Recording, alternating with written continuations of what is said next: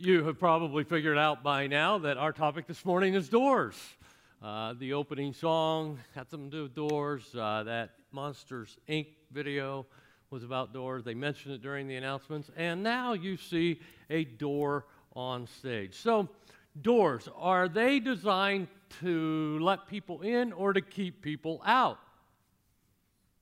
Yeah, the answer is both, or it depends. They're designed to let the right people come in and to keep the wrong people out. You know, th- think about doors. We, we put knobs on them or handles. Um, we knock on doors. We paint some doors, or sometimes we stain them. Sometimes we'll put a peephole in a door. That way we can look out and see who's on the other side, who wants to come in.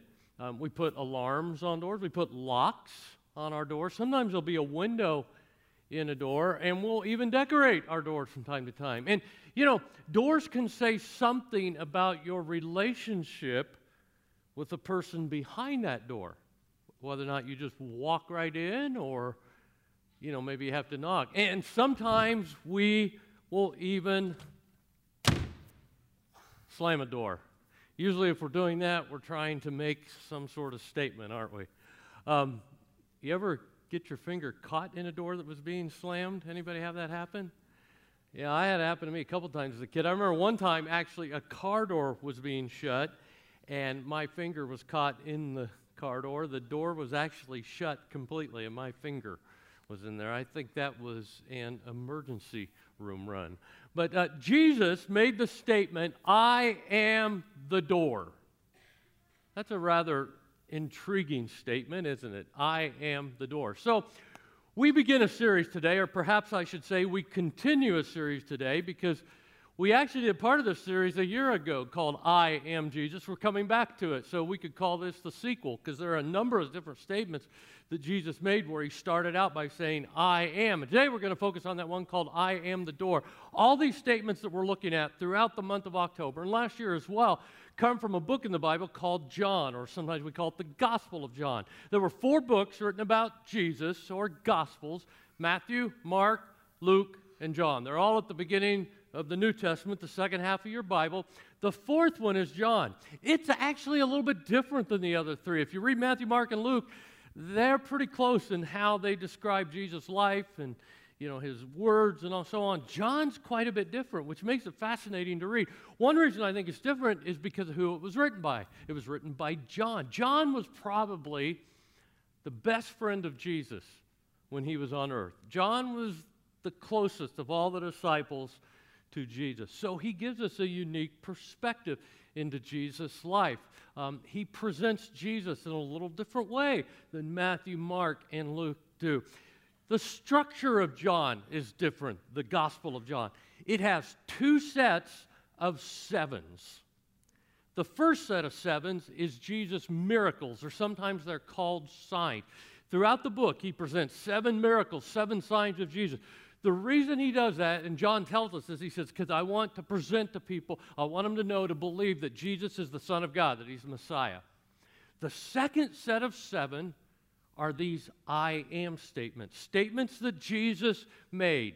Um, bold, crazy statements. Like Jesus said, you know, I'm the good shepherd, I'm the door, I'm the bread of life, I'm the vine, I'm the light of the world, I'm the resurrection and the life, I am the way, the truth, and the life. I mean, really, really bold statements, aren't they? So, why did Jesus say, I am the door. Let me just read it to you where he said that. This is John chapter 10. And uh, I'll just start reading in verse 1. And, and check out what Jesus says here. The, his, these are his words. I tell you the truth anyone who sneaks over the wall of a sheepfold rather than going through the gate or door must surely be a thief or a robber, but the one who enters through the gate is the shepherd of the sheep. The gatekeeper keeps the gate for him, and the sheep recognize his voice and come to him. He calls his own sheep by name and leads them out. And after he gathered his own flock, he walks ahead of them, and they will follow him because they know his voice. They won't follow a stranger, they will run from him because they don't know his voice. Those who heard Jesus use this illustration didn't understand what he meant. So he explained it to them. I tell you the truth, I am the gate for the sheep. Or, like I said, the word gate and door can be used interchangeably. We'll talk about that in just a minute. He says, I am the gate. Those who come in through me will be saved. They will come and go freely and will find good pastures. The thief's purpose is to steal and kill and destroy. My purpose is to give them a rich and satisfying life. Now, if you were following along there, you know that Jesus talked about sheep. Sheep were very, very common in that culture. Everybody that Jesus was talking to knew what he meant by sheep. Sheep aren't all that common to us. But what Jesus would do when he was teaching people, when he would talk to people, he would pick something that they were very familiar with, very common, and then he would use it to teach them about spiritual truth. So I think if Jesus were here today, he would be talking about cell phones or the Colts or something like that. He'd say, hey, the Colts are going to play the Chiefs tonight. You know, get everybody's attention. And then somehow he would translate that or equate that to spiritual truth. That's how he liked to teach. And he also mentioned, if you notice, the, a sheepfold. Let me show you what a common sheepfold looked like um, in those days. Look up here at the screens. And this wasn't, this was actually pretty common. They would build a out of rocks or stones, stack them pretty high, and then you see an opening there. And at night, they would put the sheep in the sheepfold. Now, why did they do that? They did that to protect the sheep. One, to protect the sheep from themselves. Sheep aren't very smart. I don't know if you know anything about sheep, but they just aren't. Like, if they were to wander off in the night, they couldn't find their way back. They would be lost and they would just die. You know, dogs, cats, they have like the sixth sense. Or if they're gone, you hear amazing stories about dogs and cats finding their way home from hundreds of miles away. Sheep aren't that way. They get lost, they're done. They're, they're going to die. That's just the way sheep are. Um, and the other reason they would build a sheepfold is protect the sheep. Sheep are almost completely helpless, they are defenseless. And so Jesus was talking about a sheepfold. And, you know, I love the fact that he said about the shepherd and the sheep, he said, the sheep recognize the shepherd's voice. He's making a point about that. So, sheep actually could figure out if it was their shepherd, if they could trust him just by hearing his voice. And I think we can relate to that. You know, if you have animals, especially if you have pets like dogs, maybe cats, um, they learn to recognize your voice, don't they? Uh, my son, Zach, who lives with us, has a golden retriever, and his name is Lance. And um, Lance can recognize anybody's voice in our family. In fact, Lance even knows our names. So, like, if I were to say to Lance, go to Zach or something, he would turn and he would go to Zach. Our daughter does not live with us. Her name's Melanie. And if Melanie comes over and, and she loves dogs and Lance loves her, if, um, if she's driving in the driveway and we see her here, we might say to Lance, Melanie's coming. And he gets so excited because he knows exactly who we're talking about. And they can pick up on that, can't they? And Zach and uh, Lance are buddies. I mean, they sleep together. They've got, you know, this kind of relationship. In fact, Zach has a way of calling Lance. He's taught him this. He does this little whistle. He'll go like this. And if he goes like that, Lance knows that's Zach calling him, and he'll just come running. Lance can be like in the front yard, Zach in the backyard, and if he goes, all of a sudden you just see Lance come tearing around to the house to the back. Or did I say Zach? I mean, I don't know what I said. I, I, I, do, I get their names mixed up all the time at home. You know, I'll say, Lance, have you fed Zach? but uh, anyway, Zach's the son, Lance is the dog, all right? If I mix it up again, just know that. But anyway, um, there's like this special relationship between the two. And that's the point Jesus is making about the shepherd and the sheep. They can have this spatial relationship. They even recognize his voice. But when Jesus started out talking to John 10, he's talking about, you know, thieves and robbers coming in and stealing, stealing the sheep. And the people didn't get it that he was making a point about him being the shepherd. And, and in fact, he's going to say later in John 10 that I am the good shepherd. So he goes ahead and he says, I am the door.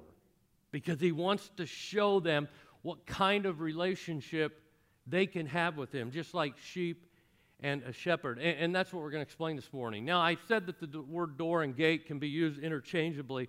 Um, literally, the Greek word here is door.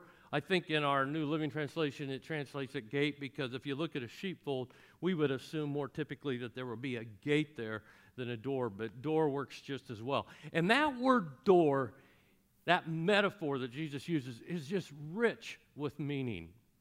And I hope this is going to encourage you this morning. So I want to share with you four things about this door, four ways that this the fact that Jesus called himself the door, I am the door, is so significant. So uh, here's the first one the door provides access, it lets you in. You know, there are certain doors where you can just walk in, you can walk right through. There are certain doors where you have to knock in order to receive permission to enter. And then there are some doors that you cannot enter. Where might you find a sign like this? Look up on the screens here. Well, maybe at a hospital, a construction site, a military site. What's that sign mean? It means don't you even think about coming through this door unless you're authorized. Now, there's another kind of access. There's the knock first kind of access, right? And usually, eh, a lot of times that can mean that you're welcome there, but you still should knock. You know, like even our offices here at the church, if somebody has their door closed, we knock first. It's a show of respect. Um, you may even knock if you come to the door of someone you know well. Just, you know, to let them let you. I, I, if I go to my sister's house, I'll knock on the door. But then there's the just come on indoors, right? Where you don't have to knock. The best example of that is your own house. Complete access, no questions asked. This third kind of approach is the access you have to God if you're a follower of Jesus. Now, what I'm going to tell you next should just kind of blow your mind. The Bible says that once you belong to Jesus, the door to God the Father is wide open. You don't have to knock. You can just come on in anytime you want. We were under the restricted access authorized personnel only. Our sin was that barrier that kept us from God. He's holy, He's without sin. That breaks our relationship with God because He is holy. He can't let sin into his presence. But when Jesus died on the cross, he took all our sins on himself so that we could be declared righteous. It's an amazing concept. Once our sins are forgiven, that gives us access to God the Father through Jesus. He is the door that gives us access to the God of the universe. So you can go to him anytime, anywhere, with anything. Listen to how Hebrews 4 in the Bible, these are verses 14 to 16, put it. Says, So then, we have a great high priest who has entered the heaven, Jesus, the Son of God. Let us hold firmly to what we believe. This high priest of ours understands our weaknesses, for he faced all of the same testings we do, yet without sin. So let us come boldly to the throne of our gracious God. There we'll receive mercy and we will find grace to help us when we need it most. Jesus gives us access. Who you know really matters. Um, I have a friend I keep in touch with who lives in another city. And he recently went to buy a car from a car dealer. It was used, but it was a very nice car. When he got home the next morning, he got up, went out to the garage, and he noticed that there was fluid all over the garage floor.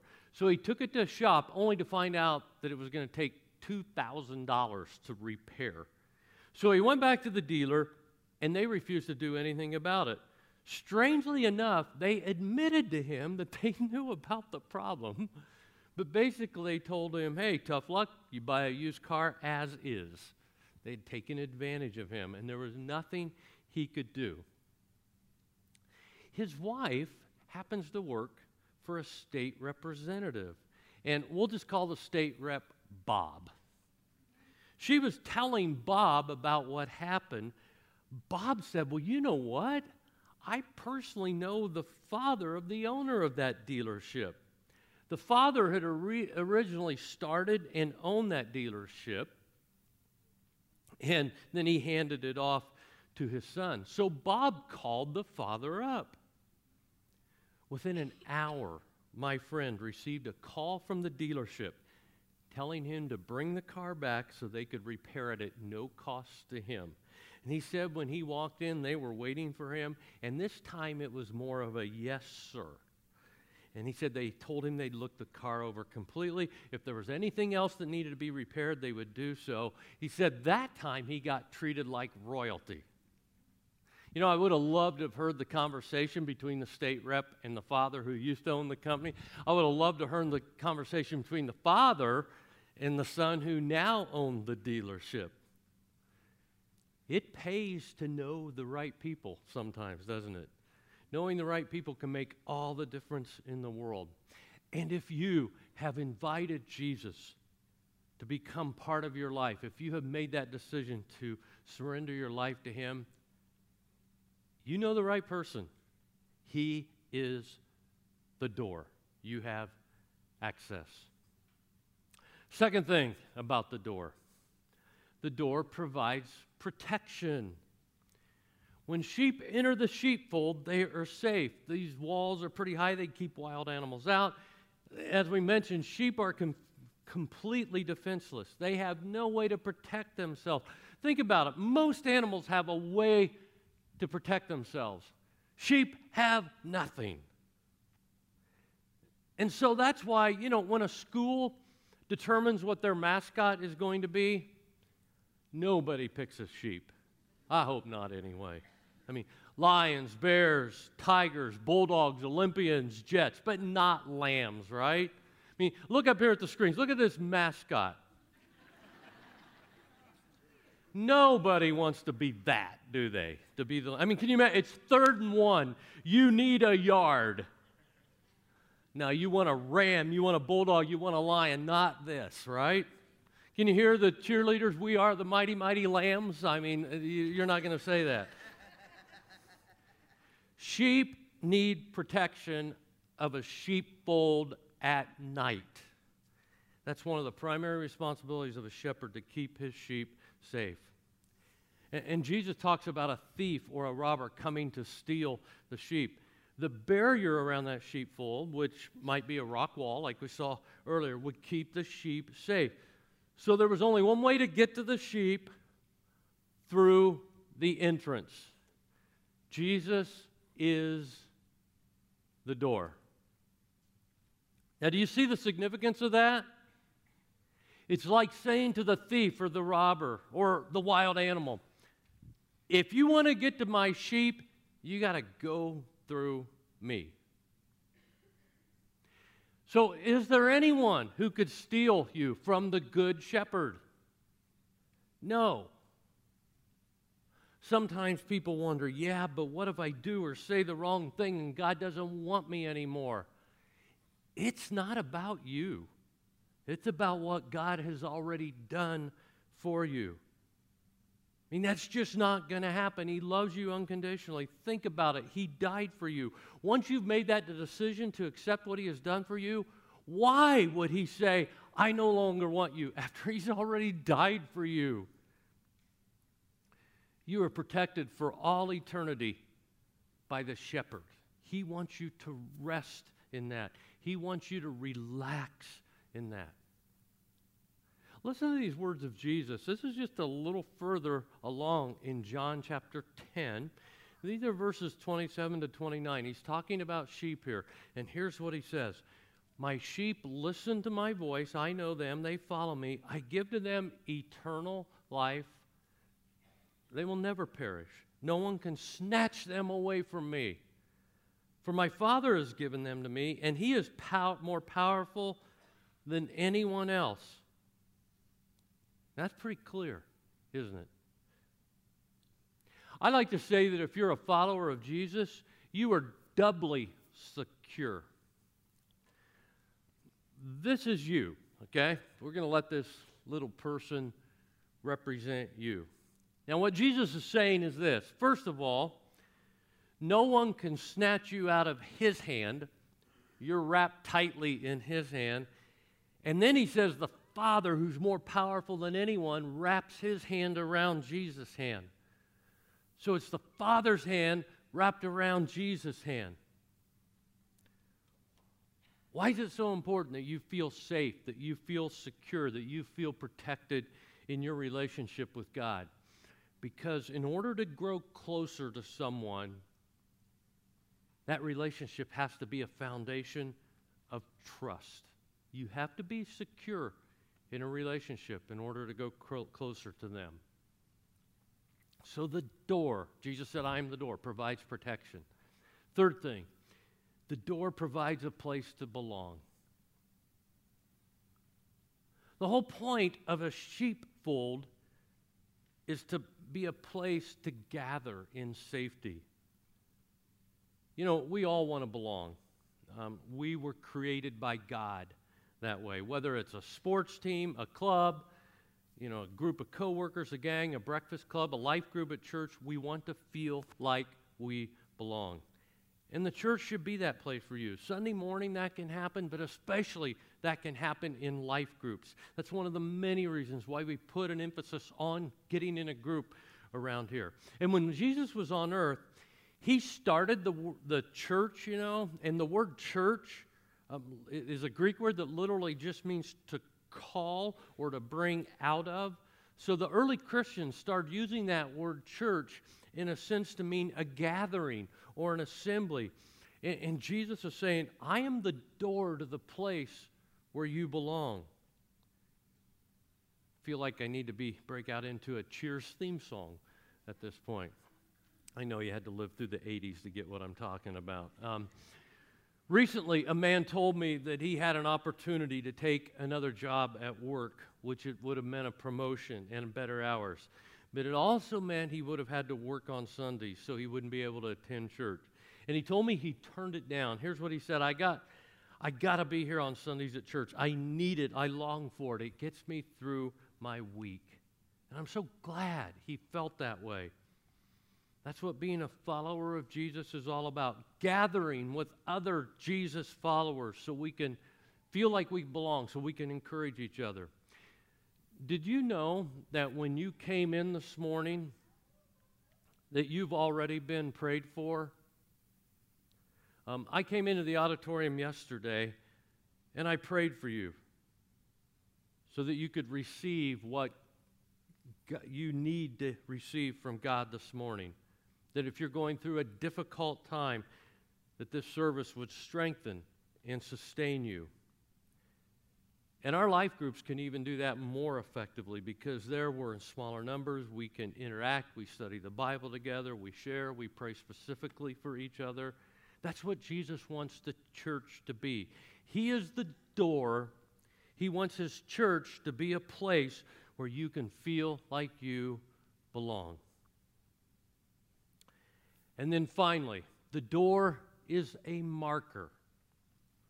Now, what's a marker do?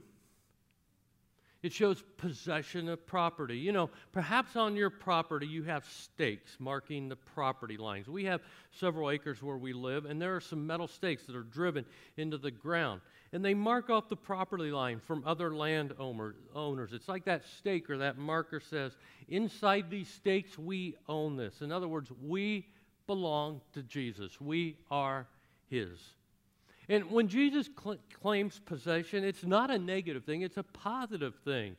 You know, we read in verse 10 that Jesus wants to give those who are His a rich and satisfying life. And He protects His followers with His life. Jesus sounds really possessive when He says this. Again, not in a negative way. Check out some of the verses in John 10. Um, we read some of these earlier, but check out some other verses. Here's what it says I'm the good shepherd, Jesus' words. I know my own sheep, and they know me, just as my Father knows me, and I know the Father. So I sacrifice my life for the sheep. My sheep listen to my voice. I know them, they follow me. I give to them eternal life, and they will never perish. No one will snatch them away from me. Jesus protects his sheep with his own life. Jesus is the door. The door provides access, protection, a place to belong, and a marker. But let me take you back to the picture I showed you earlier of the sheepfold. And, and check this out. There is actually no door or gate on the sheepfold, is there? And that was very typical of a sheepfold. They didn't actually have a door on them, it was just an opening. When it was built with rocks, they would leave the opening open. Now, why is that? Because once the shepherd had the sheep inside the fold, at night, he would lie down in the entrance. He was there to keep the sheep in, to make sure they didn't wander off. And because it was night, he was also there to keep the bad things out, the enemy out. It was like he was saying, You're going to have to go through me to get to my sheep. And that's not going to happen. Did you hear what Jesus said? He even said, I laid down my life for my sheep. If there's any question to how much you mean to Jesus, that should answer that. He talks about sacrificing his life or laying down his life for the sheep. Not once, not twice, not three times, not four times, five times. In John 10, he says, I will give up my life for these sheep. Man, if you are a follower of Jesus, can you ever question your significance, your value to the shepherd? So, in conclusion, there's a question I want you to ask yourself today. He gave up his life for you. Have you given your life back to him? First, if you're not a follower of Jesus, what are you waiting for? Put your faith in what Jesus has done for you. When he died on the cross, then surrender your life to him. He wants to be the door for you. But if you've already surrendered your life to Jesus, have you given it back to him completely? Have you surrendered everything to him? Your family, your kids, your time, your money, your priorities, your job, your possessions, a relationship, every relationship, a habit? Is there anything in your life that you know you need to release control of and give it to Jesus? And, and maybe at one time you had, but you realize that you've slowly drifted away from that over time, take this quiet moment now at the end of our service today and just say, Jesus, I'm going to re up. I'm going to recommit. I'm going to surrender again. Let's pray. Father, I thank you for the incredible example you gave us through your son Jesus when you say he is the door. And my prayer is that each one of us here today would just realize how significant that is, how packed with meaning that statement is. And I pray for those maybe who are still deciding whether or not they want to surrender their lives to you, that through Jesus' statement, this would be their opportunity this morning to say, okay, I get it. I'm going to surrender my life to Him. And for those of us who already have, my prayer is that uh, this would just be our opportunity to say everything, all of it, it's, it's completely surrendered to Jesus. And if we need to make that decision, if we need to take some action, some steps this morning, I pray that we would. And Jesus, thank you for being the door for us. Thank you for the fact that you did give up your life for all of us. And it's in your name I pray. Amen.